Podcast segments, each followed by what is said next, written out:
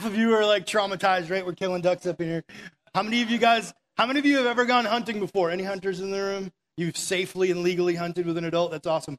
All right, so I have some hunting tips for you. These are Rob's tips on hunting tonight because I love to hunt. I hunt duck, deer, alligator, a hog.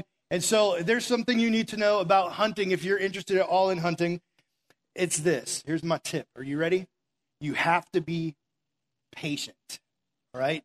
You've got to be willing to wait patiently when you're hunting. You see how those ducks are flying all around on that video? They're like going all over the place, and if you try to shoot too soon, you're not going to hit them. They're too hard. They're too far away.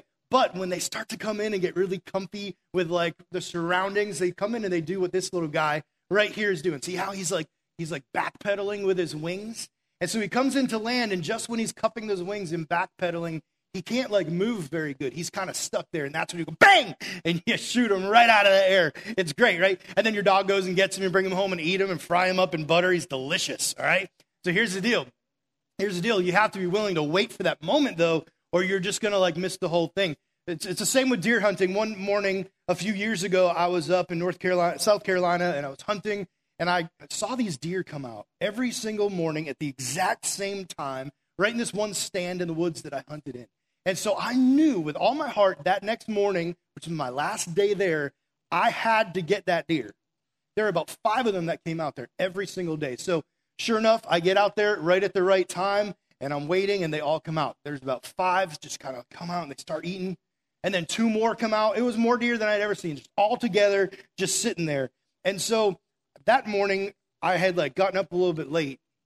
And so when I get out there, I couldn't even get to my stand without them seeing me. So I sneak back to the shed, and I just grab a lawn chair. And I sit a lawn chair right down in the middle of the little field there, and I'm sitting there. And I'm like, I'm going to do this. I pick up my rifle, and I'm looking through my rifle, but it's really early morning. It's kind of foggy like it is here and misty. And so that like my scope is getting all fogged up. And I'm trying to look through that thing, and I'm squinting, and I get up my eye like right up against it, trying to see where this deer is. And I get this perfect shot. And by perfect shot, I mean 3 deer lined up like this. Bump, bump, bump. And I had to be right on all of their hearts. I know, I'm freaking you out. But I was going to shoot and get 3 deer with one shot. It was going to be the greatest moment of my life, right? So I'm like pointed in, I'm ready to go, and I'm waiting, and I'm like, if I wait one more second, I'm going to miss this. But it wasn't quite right because my scope was still foggy. And I didn't quite have the right angle on the gun, how I needed to shoot. And so I just got all worked up, and I pulled that trigger, and that thing went off. Bang! That gun came back, and that scope hit me straight in the eye, like this. And all I saw was just like, blood just like squirts out of my face, almost knocking me out. And so I'm just like sitting there like stunned, like what just happened? I totally missed him. All the deer just run away, and I just like drag my gun back to the cabin. And when I get there, people are like, who hunted who out there? Like, you were covered in blood. I'm just like bleeding everywhere. My eye was gouged open. And I realized something that morning. Patience is so important, right? I tried to rush it, and when I rushed it, I ended up hurting myself, right? And I missed the whole thing. And so this text that we're in tonight, I want you guys to see this. This is awesome. We're in James 5, verses 7 to 12. James is still talking to us, right, about how to live like Jesus. And what he's going to tell us tonight is that very thing of how important it is to be able to wait patiently. And sometimes when we rush things, when we can't wait, we settle for lesser things. We don't wait for the best thing that's in store for us. If I had just waited, man, I could have had the shot of my life, but I rushed it. And sometimes it's the same thing when we're trying to live for Christ and we're rushing things. We're in the middle of a trial. Life's tough. And we're like, God, I want to be out of this right now. I want you to fix this right now. I want to be out of this situation because I don't like it. It hurts. It's uncomfortable. I don't want to take it anymore. And so we try to rush it ourselves. You're not going to do it, God? Then I'll come up with my own plan. I'll do this. I'll take care of it because I'm not staying in the middle of it. And all of a sudden we realize, like when we rush things, we ruin things. We settle for lesser things than God has for us. He has some awesome plans.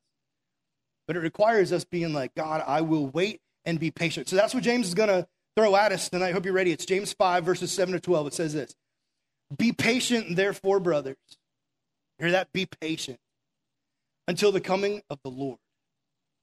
See how the farmer waits for the precious fruit of the earth, being patient about it until it receives the early and late rains. You also be patient. Establish your hearts, for the coming of the Lord is at hand. Do not grumble against one another, brothers, so that you may not be judged. Behold, the judge is standing at the door.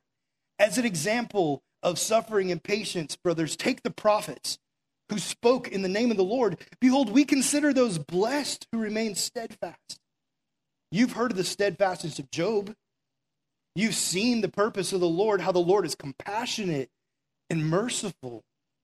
But above all, my brothers, do not swear either by heaven or by earth or by any other oath, but let your yes be yes and your no be no, so that you may not fall under condemnation.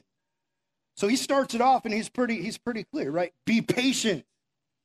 Be patient. Based on all that stuff you just got finished saying, right? When we talked about how some people look at others as lesser than them because they have more money, they have a better station in life, or they have more influence. How sometimes we judge others because we think too much of ourselves. And so James kind of puts us in our place in a good way. He causes us to see how big God is and how awesome Jesus is and how small we are. And as we start to grasp that, he's like, so listen, if you're that small and God's that big, then be patient. Stop trying to do things yourself. Stop trying to make your life work out the way you desperately want it to work out. And instead be patient and wait on God and say, Lord, however you have this, I'm ready. I'll wait. You can keep me in the middle of this trial, God. If it's your plan, I'm all in. And that's what James is trying to get across to us, that waiting isn't always a bad thing. See, we don't live in a culture where we like to wait, though, right? Like, if I want to buy something, I don't even go to the store anymore. It's like Amazon app is open. A couple minutes later, it's ordered. The next day, it's at my door, right? We're hungry, so, like, let's just Uber Eats something right now, and then, boom, it's just like it's right there. Like, everything about our lives is based on convenience now, and we're just, like, not patient anymore. We don't like to wait. We look at waiting as this bad thing. And James is telling us the exact opposite. When it comes to Jesus, when it comes to your walk with Christ, waiting is this incredible thing that God uses to make you who he wants you to be, to mold you. So we need to retrain our brains to stop looking at waiting as a bad thing and start looking at it as this awesome thing that God uses in our lives, right? He says, be patient, therefore, brothers, until the coming of the Lord. So you know what? Patience is basically waiting with hope in your heart. It's not just the waiting, because I can wait very grumpily, right? I can be a grumpy waiter. But patience says that I can wait with hope, that I'm not sitting here like totally discouraged and feeling hopeless, but that there is a hope, and he mentions it. He says, until the coming of the Lord. So that means Jesus is that hope that I have that makes me patient. The thing that's better that's coming is Jesus. The thing that's better that's coming in your life is eternal life with God in heaven if you've trusted Christ. That's so much better than any terrible thing that's happening in your life. Any trial that you might be going through, this makes it worth it. The hope that you have that Jesus, your Lord, is coming back for you, and all of that stuff will be wiped away. Revelation says every tear will be wiped away from our eyes, because Jesus is this incredible reward that's worth patiently waiting for. And then he says this. He says, see how the farmer, he points out a farmer. He says, waits for the precious fruit of the earth, being patient about it, until it receives the early and the late rain. So two things I want you to see here. He's talking about this farmer who's out like trying to grow crops, and you obviously need water to grow crops. So he's waiting in the rain. And it says here that he waited on the early and the late rains. Like, you know that there are seasons. You know that there are dry periods. You understand that. You walk outside. Tonight it's cold. Amen. Hallelujah. Right? All of a sudden we had a cool day. You understand how seasons change, and farmers base their farming off of seasons. And so what it's saying here is that they don't determine when it's going to rain. Farmer doesn't walk outside and then be like, all right, look, cloud, like, let it loose. Like, it doesn't happen. He has to actually submit to the fact that it's going to rain late, it's going to rain early, and he has to be patient, and he has to wait, and he doesn't set the timetable for that season. It's out of his hands. There's this huge amount of faith that farmers have to have to think, oh, man, I'm going to be able to actually grow a crop this season and make a living and feed my family. Because they can't determine when the rain comes. They can't determine the seasons or what the weather's going to be like. It's the same way with us. James is like, listen, that's how your life with Christ is. Like, you don't get to determine the timetable. You have to look to God and say, God, you determine my timetable. You determine how patient I need to be. You determine how quickly I will be blessed and receive blessing from you. I love that James calls it precious fruit. It's kind of weird in a way. When I first heard it, I was like, precious fruit, you know? But then I thought about it, and I was like, dude, that's awesome, because that precious fruit, the product of patience, the product of me waiting with faith and hope in my heart and saying, God, this is hard. This is difficult. Just like farming is difficult, it's hard work. That's happening in my heart as I wait with patience before the Lord, and it produces this precious fruit in my life. Hope. Faith. It causes me to trust Jesus, the fact that Jesus Christ is coming again for me. That's precious. There's no better payoff in the entire universe than that I get to see Jesus face to face. That's the promise. I don't set the timetable. And the sooner we realize that we don't get to tell God when things should be happening in our lives, the sooner we're going to start to see that blessing in our lives. We're going to start to see that faith develop and that hope that we get. Look what he says next. He says, you also be patient, just like that farmer. You should have patience in your heart.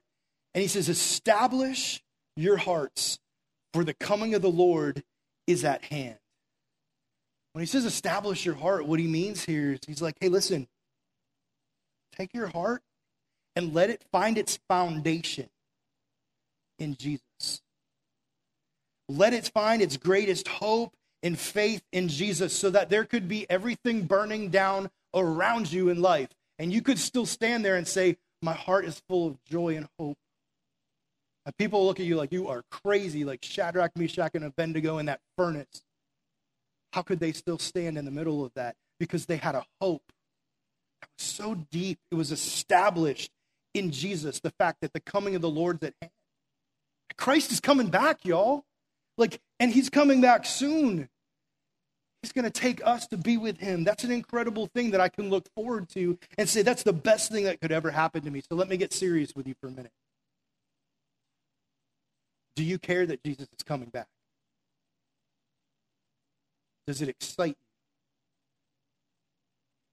Does it thrill your heart to think that the one who died for you, the very Son of God who loves you enough to create you, to go to a cross for you, to rise again from the dead for you, and to come back for you, is on his way? Or has it become some sort of fairy tale that's no more real to you than Mickey Mouse? It's this legend, this story that some crazy pastor gets up and talks about all the time. Or has it established itself in your heart? Have you truly trusted and believed that your Savior, Jesus Christ, is coming back for you? And just the words, just hearing those words tonight, cause your heart to just yell and scream like, I am so excited that Jesus loves me. I pray that if that's not you, that God's grace would give that to you, that he'd open your eyes up to the wonder of what James is talking about here. That the coming of the Lord is at hand. Let that establish itself in your heart in a way that changes you and rocks your life. Because when you truly believe that, and you're trusting that, and you're hoping and getting excited Christ is coming back, you start to look different. You start to talk different. You start to live different. People start to look at you like, what is the deal? And you're like, I just can't help it. I know Jesus is coming back, and I'm so excited because I love him and I want to see him. And there is a fire that gets set in your heart when you truly believe that, and it becomes established in your heart. Jesus is coming. Then he says, do not grumble against one another, brothers, so that you may not be judged. Behold, the judge is standing at the door. Now, we obviously don't grumble against each other in this room, right? You guys are like, we all get along, so this doesn't even apply to us, right? Well, he thought it did, so he wrote it in the Bible because he knows we do this. And he says, don't grumble against one another, brothers, meaning those who believe in Jesus. That even in this room, as we are thinking probably, as I mentioned that verse, of people, that maybe in your heart you're silently grumbling about what they did to you, and you're thinking about what they said yesterday at lunch, or that argument you're having with your parents over this thing you guys just don't see eye to eye on, or all these moments in your life where you have this conflict in relationships, right? That best friend who stabbed you in the back, you're just so mad at, and there are all these things that we could grumble about each other. And James is like, don't do it. And you're like, why not? They deserve it, you know? He's like, don't do it. You don't need to do it. As that becomes established in your heart that Jesus is coming back and this hope wells up inside of you, those things seem so trivial. It allows you to be a forgiving person because you're waiting for something so much better. It allows you to show mercy and compassion and love because you're not caught up in all this like trivial stuff anymore. Your eyes can't help but look up into the sky and say, is Jesus coming? Like, I want to see Jesus. I want him to change my life. I want to be with Jesus. And you're so excited about it. And it's done some real things in your heart and your life that you're able to look at people and say, you know what? It's not that big of a deal. I forgive you. You messed up. I messed up. I can show mercy. I can be quick to forgive. I can love people. And I don't have to have all this dissension and disunity in my relationships because Jesus has changed that. Then he says, here's why. Behold, the judge is standing at the door. So at the very moment we try to be the judge, right? And he already talked about that before. In previous passages, we try to judge other people. He's like, no, don't do that because you ain't the judge. But the judge is coming.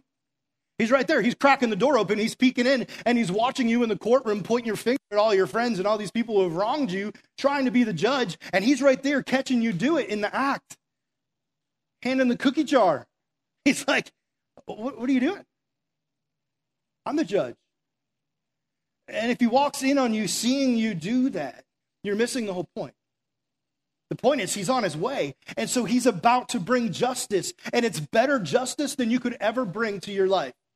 You're thinking about people who have wronged you right now, right? And what needs to happen to make it right and the justice that needs to happen. Or maybe you're thinking about all of the injustice in the world, the evil that exists all across this world, all the horrible things, the tragedies that are happening to people, the oppression that's happening, all this stuff. And you're like, man, how could all that happen? There should be justice. God should do something about it. Well, you know what? He's like, he's standing at the door. It's about to happen.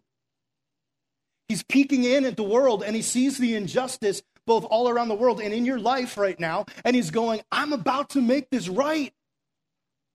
Be patient. Don't jump ahead of my plan.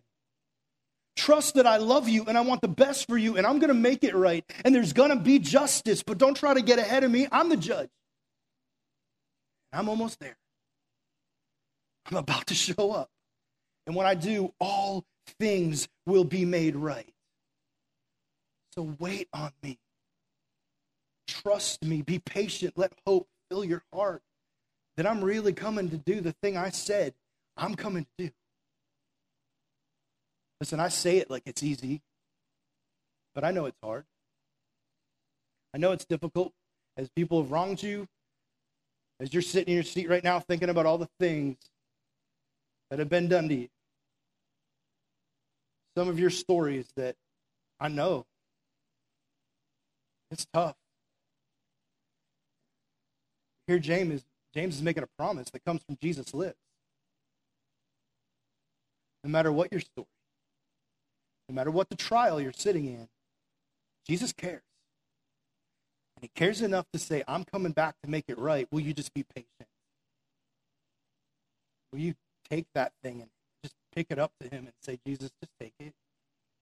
It's yours. I'm not going to try to jump ahead of your plan. I'm just going to trust you and know that you are going to make this right. It's God's timing, not ours. Lord, give us patience.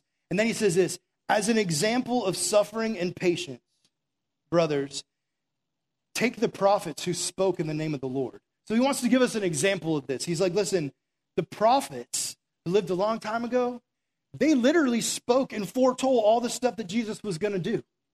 These guys told what was going to happen because God gave them this message to share with people. And these very guys had to live and wait on them, those things to be fulfilled.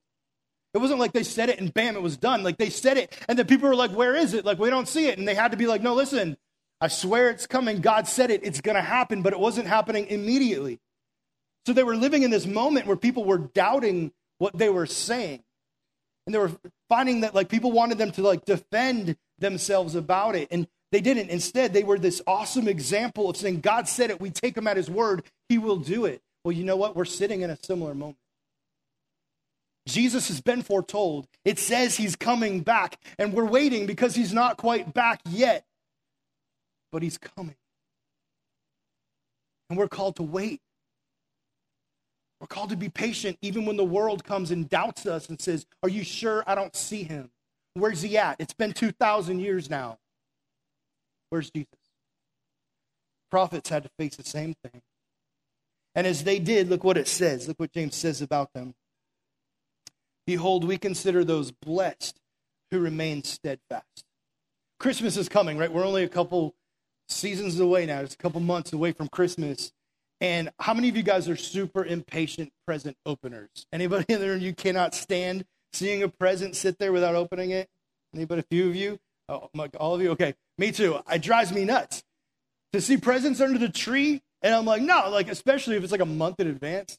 Like, no, dude, I'm not going to wait all of December to open that. So I'm the shaker, sniffer. You know, sometimes I open it and try to like put it back together. I'm not going to lie. Like, I can't stand it. It drives me nuts. I'm so impatient. I got to know.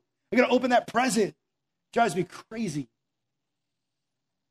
And sometimes I approach my relationship with Jesus the same way, with that same impatience of like, man, I need it done now. But what James is saying is, behold, we consider those blessed who remain steadfast. There's a blessing that happens in your patience. You might hate it. You might be so fed up with waiting. But God's at work in you. He's doing a thing in you. So as you show patience, what God's doing is he's building faith and hope in your heart. He's causing you to be able to the next time go, Lord, I trust you. Without hesitation, I trust you because last time you proved yourself worthy. You showed me you do keep your promise. You show me that you do come through. So the next time I'm going to say, yes, Lord, I'm going to take a step. And this faith builds up in my heart. It's this incredible gift that God gives us through patience. And like a farmer, it can be hard work to be patient and to wait, but it's so worth the wait. It's so worth what God's going to do inside of you if you will not rush things. Some of you so desperately want to be in a relationship. Don't rush it. Don't rush into a relationship for the sake of it, but instead wait on God because he has the perfect person for you. He has a perfect plan for you, whatever that looks like, and it's worth waiting on his plan. Some seniors are already like, oh, college is coming, and you're like tempted to rush a decision, but have you stopped and asked God and patiently said, Lord, I'm going to patiently just wait for you to give me my answer. Don't rush a decision before the Lord has spoken.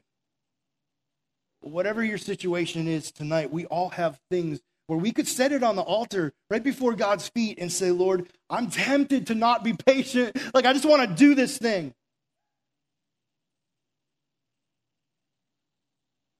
I want to encourage you. Wait. It's okay to wait. It's good to wait with patience and say, God, I'm not moving until I hear your voice. I'm not going to act on my own, but instead I'm going to live in faith and trust that you're going to do this. And then James finishes the last verse, the last section, sorry. He says, he starts to talk about this guy named Job, right?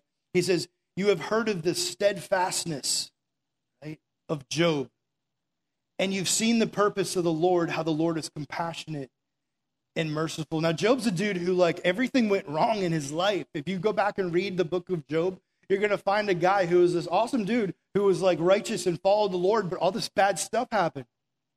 People are like, why would this happen to Job? He's a good guy. And then, like, bad people are over here, like, who do horrible things. They're getting rich and living these awesome lives. And this awesome, righteous dude who loves God is being, like, just going through the worst stuff. Job's own wife came up to him at the end of all these horrible things as he's laying in bed, covered in boils. And she's like, hey, listen, just curse God and die. He didn't. He didn't take her advice. It was terrible advice. Instead, he looked at God and said, who am I to tell you what you should do? And he showed patience in waiting before God, even in the middle of all the trials that he was in. So James points out Job. He says, remember this story. Remember what Job went through. You know what that tells me? That tells me that you could trust him even in the middle of parents being divorced. You can trust him even in the middle of heartache from that breakup that's just crushed your heart. You could trust him in the middle of cancer, death of a loved one.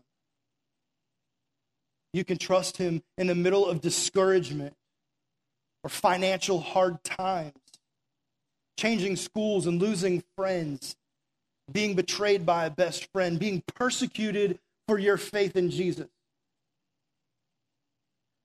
You can stand there in the middle of that and say, I can patiently wait on you, God, because you're not done and you're standing at the door. You're right here. Jesus is on his way, and that's the real prize that I'm waiting for. He ends with this verse. James says this. Don't miss this part. He says, but above all, the most important thing, my brothers, do not swear either by heaven or earth or by any other oath, but let your yes be yes and your no be no, so that you may not fall under condemnation. James quotes Jesus. This is from Jesus' Sermon on the Mount in Matthew 5. And Jesus is talking about how all these people used to, like, they felt guilty when they'd, like, promise each other. They would swear by God's name that they would do things. So they're like, man, if I swear by God's name and I don't do it, he's going to strike me dead. So I'm not swearing by God's name. I'm going to swear by this iPad over here instead, because that thing ain't killing me. They would pick lesser things. It was the most odd thing, but they would say, like, I'll swear by that rock or I'll swear by whatever. And so they would pick these other things that didn't seem as threatening. It was a loophole to fall through on their promise. They were basically telling people, like, I'm not really probably going to do this. And James comes up and he's like, don't do that. Don't even swear by God's name. As a matter of fact, do you control tomorrow? If I make you this promise and make this oath with you, I'm saying that tomorrow I will do this thing, but I don't control tomorrow. I don't know if I'll even wake up tomorrow. Who am I to say that? Who am I to make that promise? And so what he's saying again is this patient waiting, saying, it's out of my control. God is the only one who controls the future. He holds tomorrow in his hands. And so instead of, like, making these promises, why don't you just do what you say? Just, like, say it and do it. Just be a person whose word is the same as their action. Stop going around putting things off and just do a thing. If someone asks you, then you do it. Instead of saying, man, I control my future, because he wants to remind us that we don't. It's another way for James to show us how fragile we are, how small your life is, and how much we need Jesus. Tonight, my prayer is that we can all patiently wait, knowing that there's nothing we can do on our own. So we're waiting with excitement and joy in our hearts that our Savior, Jesus Christ, is coming back soon. I pray that you value him more than anything else in your life. That one statement makes your heart jump higher than anything else does in your life, even higher than that girl or boy that you like a whole lot, or that sport you like to play, or those plans you have for your life, whatever the thing might be. I pray that Jesus would be more to you. He would be the most valuable thing in your life. And that you'd be waiting patiently, but eagerly, because he's coming back. Will you bow your heads and close your eyes for just a second? As we sing this next song, I just want you guys to think about how much we need our Savior. Think about the fact that there's nothing you can do on your own, but we are totally dependent on Jesus. And would you just pray this to him? Just say, God, will you show me how small I am compared to you? God, will you cause my heart to want to rejoice at the fact that Jesus is coming back?